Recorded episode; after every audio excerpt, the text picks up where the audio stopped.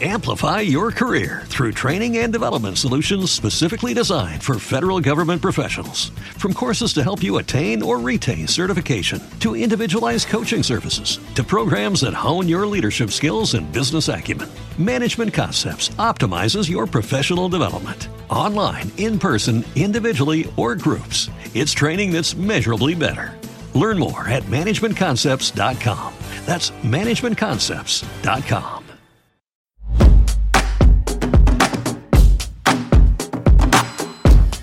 ¿Qué hostias pasa en el mundo? Aquí, en los FinPix. Hola, no financieros. Eh, primer día operativo del cuarto trimestre. Y como ya avisé, iba a ser un otoño ajetreado. ajetreado así que toca un FinPix, pues versión Redux, más rapidito, porque por cuestiones de tiempo no, me no he podido elaborarlo más. Así que nada, mañana abordaré el tema de Reino Unido. Vamos a ello.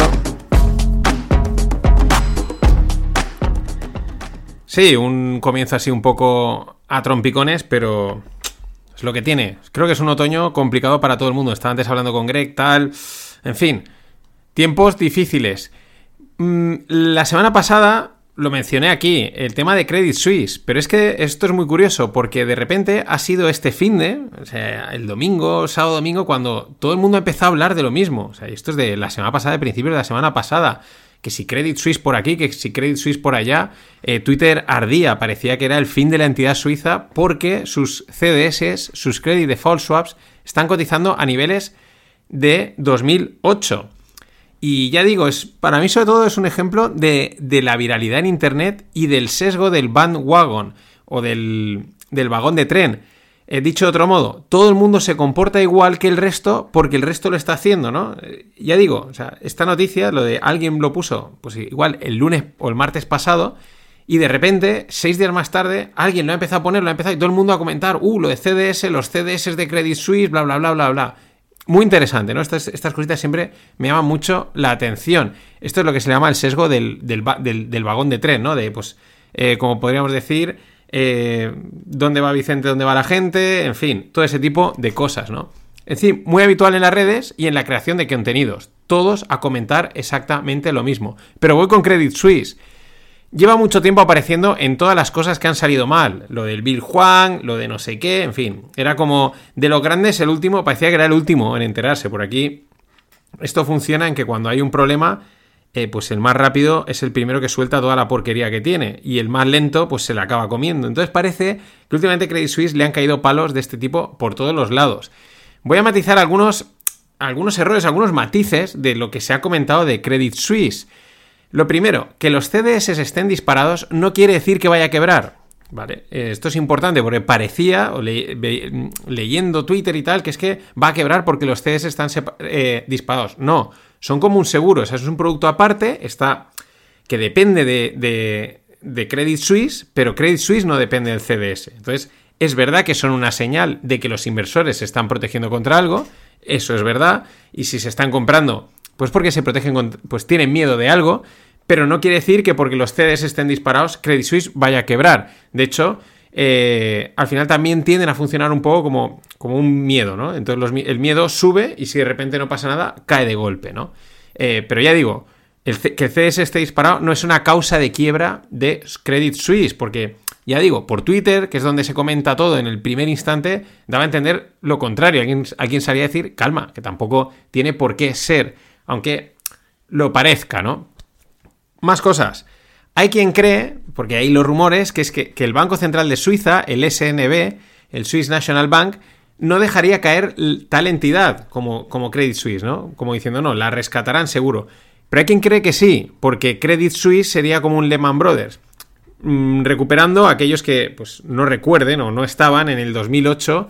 Eh, ¿Qué sucedió? Pues que Lehman Brothers era banca de inversión, digamos, banca de ricos. Entonces, bueno, que se fastidien.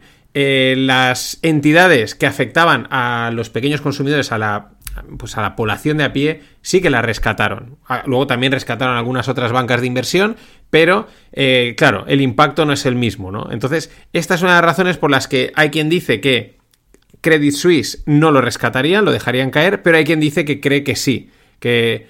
Eh, que sí que lo rescatarían, pues por el impacto que tendría en Suiza, etcétera, porque podría causar un agujero, bla, bla, bla, ¿no? ¿Qué más cosas se comentan? Pues que Credit Suisse tiene un libro de derivados enorme. Pero es que eso es otro matiz, tampoco significa nada. Hay que pensar que un libro de derivados, o sea, todas las posiciones de derivados que tienen abiertas, son miles de contratos de distintos productos, de muy distintos, muy diferentes, todos ahí metidos. Entonces, a saber, esto lo comentaba Ben Eifer y lo explicaba en un hilo muy interesante.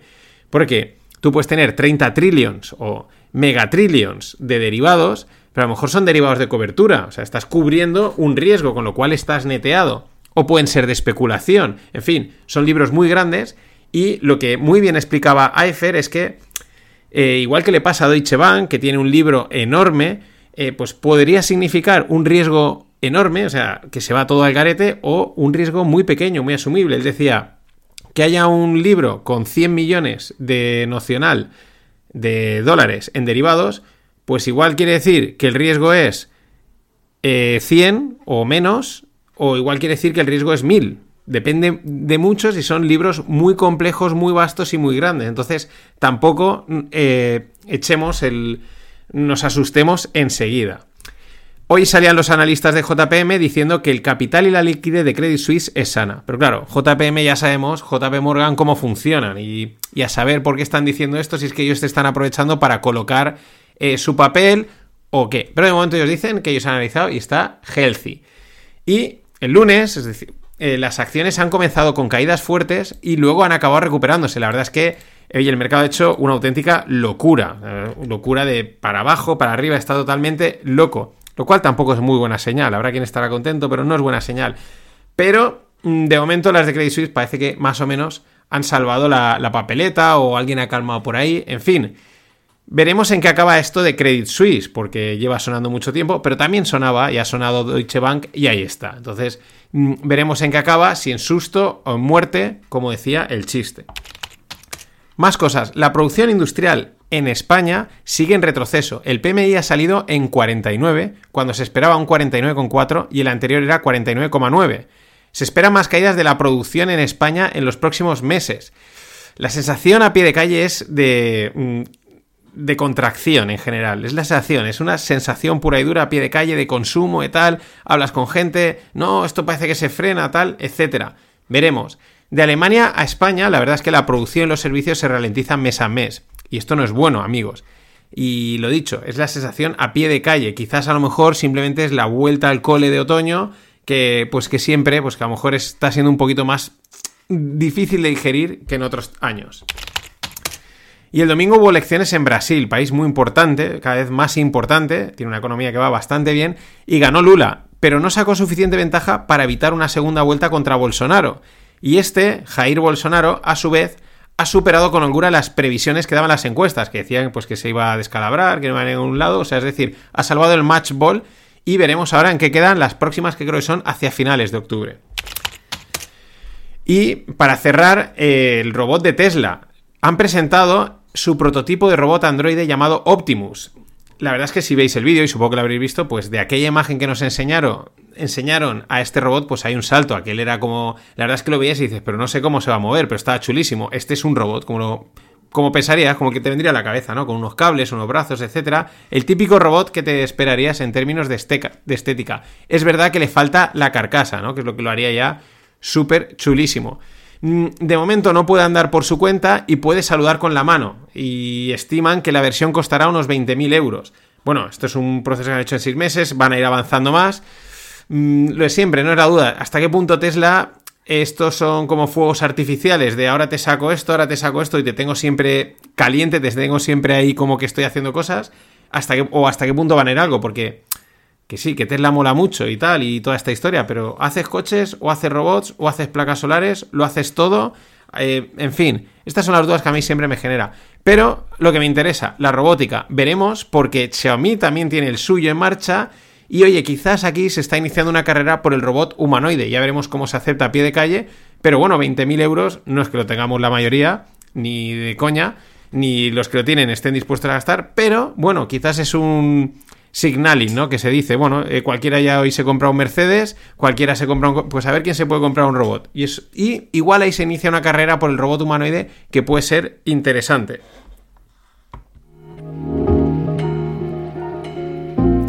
Ya he dicho y he tenido que tirar de FinPix Express. Ahora os voy a contar cositas del curso de fondos. Con Fernando Luque, 40 euros de descuento con el código Pelosi22.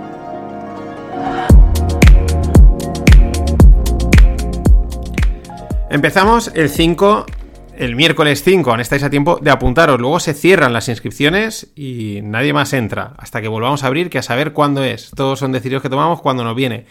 Bueno, ya digo, aprovecho también para contaros y dar un poquito de promo al curso y porque bueno, ¿qué vais a aprender? Pues aprenderás a seleccionar fondos y a construir una buena cartera, que como dice Fernando, se puede tener una buena cartera con fondos mediocres. Este es un error muy habitual. La gente dice, yo tengo mi cartera de fondos, hay fondos por aquí. Ya, pero es que eh, igual todos los fondos son de lo mismo. Es un error habitual. Tienes muchos fondos, pero todos tienen lo mismo, acciones. Con lo cual, no tienes una cartera diversificada o tienes una cartera que, pues en momentos como lo que se prevé o parece que van a venir, pues quizás no se comporte bien y lo único que tengas que hacer es sentarte a esperar a que eso suba. Se pueden reestructurar bien las carteras y montar buenas carteras pues como hemos contado en el webinar, eh, yo he hablado del fondo de volatilidad que lleva un 20% este año, el de commodities ha ganado en los últimos dos años un 40%, pues metes distintos activos con distintos fondos, combinas algo bien y estás protegido y atacando, digamos, en todos los escenarios. Esa es la idea del, curso, mm, no solo fondos, sino también ETFs. Eh, está sobre todo pensado para inversores de largo plazo, que quieren el riesgo bajo control y que tampoco quieren dejarse horas y horas con la cartera ni calentarse mucho la cabeza. De hecho, para eso están pensados los fondos y, esa es la idea, ¿no? No solo aquellos que queráis empezar a aprender algo, sino incluso aquellos que ya sepáis algo, quizás verlo de otra forma más profesional, porque es de lo que se trata.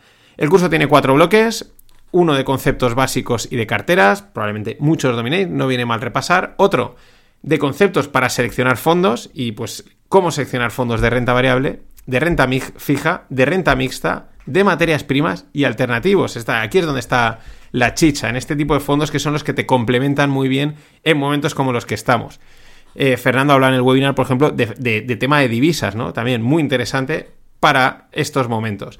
Y un, un tercer bloque de ejemplos prácticos de carteras de fondos pues que si te explica y cómo montar, etcétera, la cartera eficiente, la simple, la de ciclo de vida, perdón, la de ciclo de vida, la Croci, la Momentum, la Dual Momentum. Hay como siete carteras, pero mm, probablemente se incorporen más conforme va descubriendo, pues si aparecen, etcétera, ese tipo de cosas. Y luego, aparte, lo más interesante y lo más diferencial del curso son los webinars.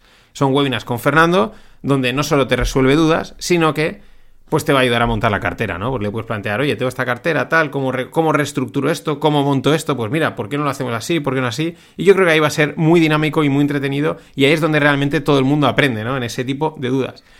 Eh, por eso, pues esos, esos cuatro webinars, para preguntarle directamente a Fernando dudas y cuestiones sobre fondos y sobre tus carteras. Los vídeos están grabados, van a estar a disposición en nada en unas horas y los webinars también quedarán grabados y quedarán a disposición de los alumnos. Empezamos el miércoles 5 con el webinar de apertura y con todos los vídeos disponibles pues para ver. En total, pues unas más de 10 horas de contenidos van a salir. Repito, el código de descuento es Pelosi22 y son 40 euros de descuento. Empezamos el día 5 y no reabrimos más. Y esto han sido los Finbis por hoy. Ya avisé, iba a ser un otoño que iba a haber momentos ajeteados y pues hoy, primer día de trimestre, lo ha sido y he tenido que tirar de, fast finpics, ¿no? Es como cuando vas el, como el Macauto de los finpics, podríamos decir. En fin, nada más. Mañana vuelvo con lo de Reino Unido, con lo de UK.